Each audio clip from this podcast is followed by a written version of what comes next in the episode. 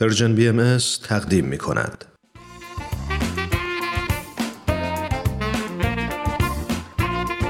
همراهای خوبم سلام. خیلی ممنون که تا به حال با برنامه‌های ما همراه بودید. همونطور که می‌دونید تو این مجموعه براتون داستان‌های زیبایی برگرفته از کتاب سوپ جوجه برای روح به ترجمه علی اکبر راستگار محمودزاده انتخاب کردیم.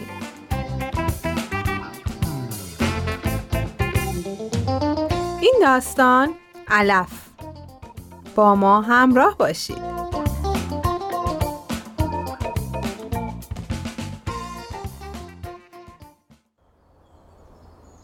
مادرم وقتی که فوت کرد نود و سه سالش بود. اون تمام مصیبت‌های زندگی رو بی هیچ چشم داشتی به مال دنیا چشید. اون پدرمونو چند سال بعد از ازدواجشون از دست داد و با دو تا پسر کوچیکش تو دوران رکود اقتصادی سال هزار و نهصد و بیست و نه تک و تنها موند. اون برای نگهداری از ما مجبور شد کار اصلیشو که پرستاری از بچه های یه میلیونر بود رها کنه و مشغول به شغل خدمتکاری بشه. با وجود اینکه دستاش در اثر شستن لباس و کف زمین مثل دستای کارگرای ساختمانی شده بود، زندگیش به لطف خدای مهربون عاری از هر گونه بیماری بود. اون بعد از تموم شدن تحصیلات ما چند تا دلخوشی بیشتر نداشت. تماشای تلویزیون، هر از گاهی سفر به کالیفرنیای شمالی برای دیدن برادرم که اونجا زندگی میکرد و خوردن صبحانه بیرون از خونه تو صبح روزای یکشنبه با من. تو یکی از همین صبحای یکشنبه بود که به بیهودگی کارای روزمره خودم تو زندگی پی بردم.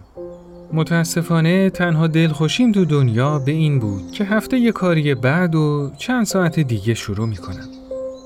هوای تابستونی اون روز به طرز دلپذیری خنک بود. دم در خونه قدیمی مادرم که رسیدم دیدم روی ایوون منتظر من نشسته. مادرم عاشق خونه قدیمی کوچیکش بود.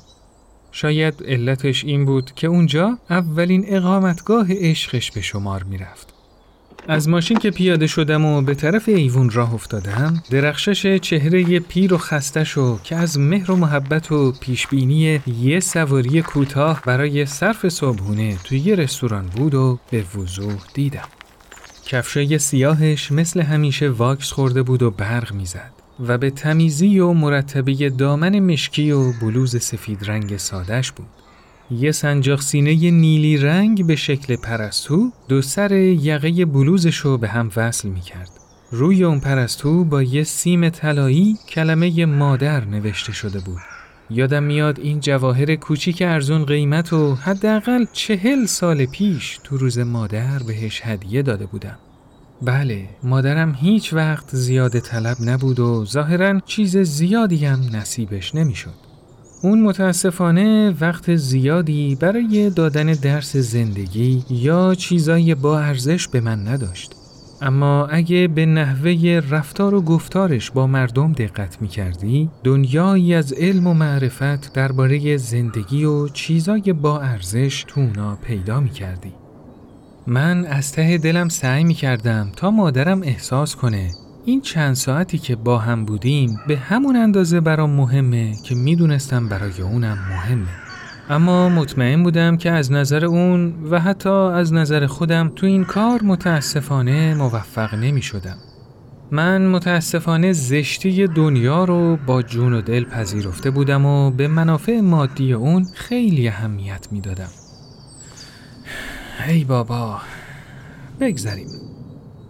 تو سوار شدن ماشین به مادرم کمک کردم.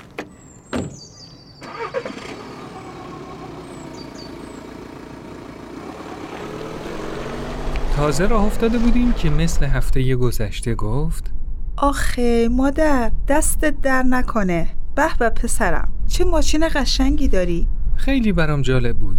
من به ماشینم به چشم یه ماشین از مدل افتاده‌ای نگاه می‌کردم که دو سال از تاریخ تولید اون می‌گذشت و برای خرید یه ماشین صفر ناچار بودم که دوازده تا قسط باقی مونده اونو پرداخت کنم.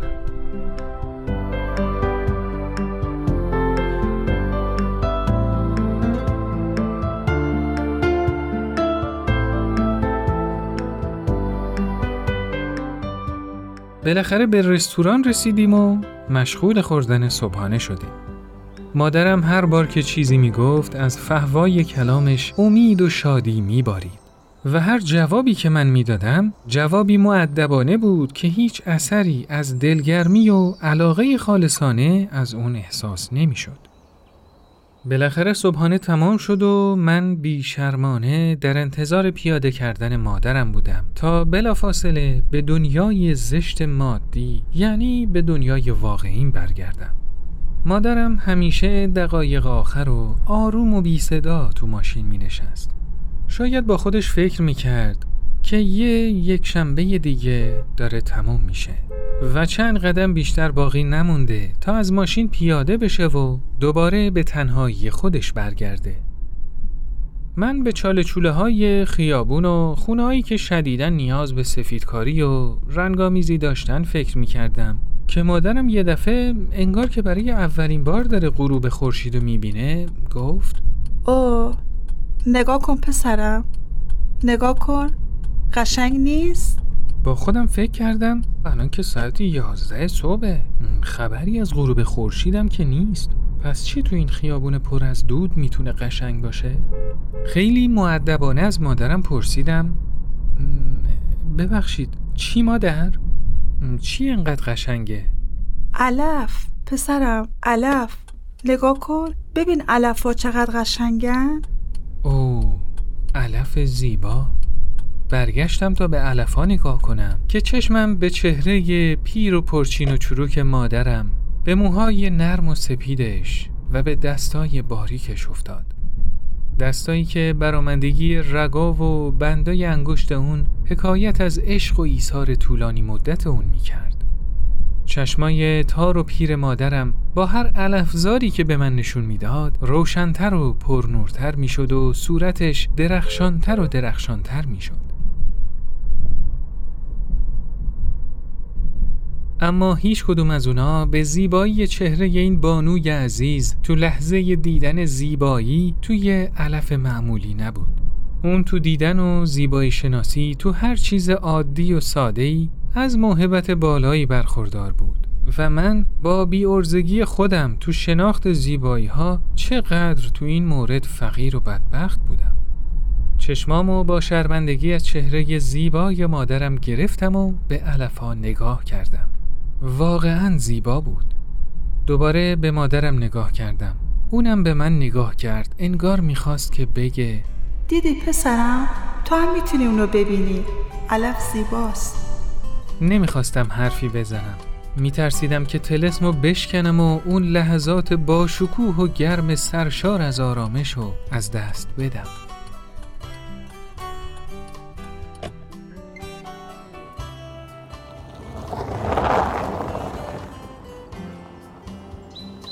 یان به خودم اومدم و متوجه شدم که دارم در ورودی خونه مادرم رو باز میکنم. مادرم خیلی آروم گفت خیلی ازت ممنونم پسرم، دستت در نکنه مادر، میدونم که این روزا سرت خیلی شلوغه عزیزم، ازت ممنونم که اومدی، خدا پشت و پناهت باشه پسرم. راستی بقیه روزا میخوای چیکار کنی؟ ای کاش که شرمندگیم از صورتم پیدا نبود و مادرم حس سپاسگزاری و تشکر منو بابت درسی که چند دقیقه پیش بهم داده بود احساس میکرد. همون لحظه خیلی محکم مادرم رو در آغوش گرفتم و بین بازوانم فشردم. بعد از چند لحظه خیلی آروم تو گوشش گفتم مادرم، عزیزم، الهی قربونت برم، جلدی میرم خونه که علف‌ها رو تماشا کنم.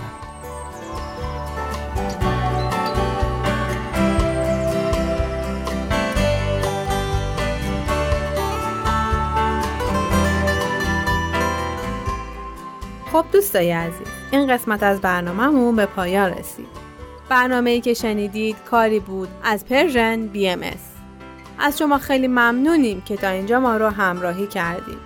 تا برنامه بعد، خدایار و نگهدارتون.